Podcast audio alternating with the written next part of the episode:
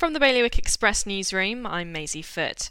A Jersey resident and former chair of a Premier League football team is in the midst of a legal battle with a contractor. Relations between Sir Bob Murray and Camerons broke down over the cost of building a property in the island. The state of Guernsey has been so woefully slow and inadequate that it'll have to buy private land at market rates, according to the outgoing Employment and Social Security President. Deputy Michelle Le Clerc is standing down from the states next month. Meanwhile, the state of Guernsey has pledged £300,000 of taxpayers' money to La Vallette redevelopment. The government has signed a new lease agreement that will allow the area's transformation to begin before the year is out. And a cross government coordination group has been formed to help Jersey students affected by the university lockdowns across the UK. It was set up after students, parents, and the island's Children's Commissioner raised concerns about their welfare.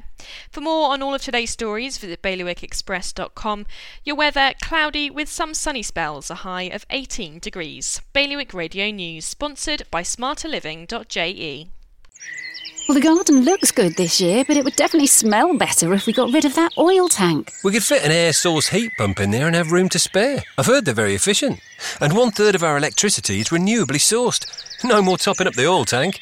We'd cut our bills and help the environment too. Let's book a home heating survey before it gets too cold to enjoy outdoors. Islanders are already making the switch to a greener future. To book your home heating survey or to find out more, visit smarterliving.je.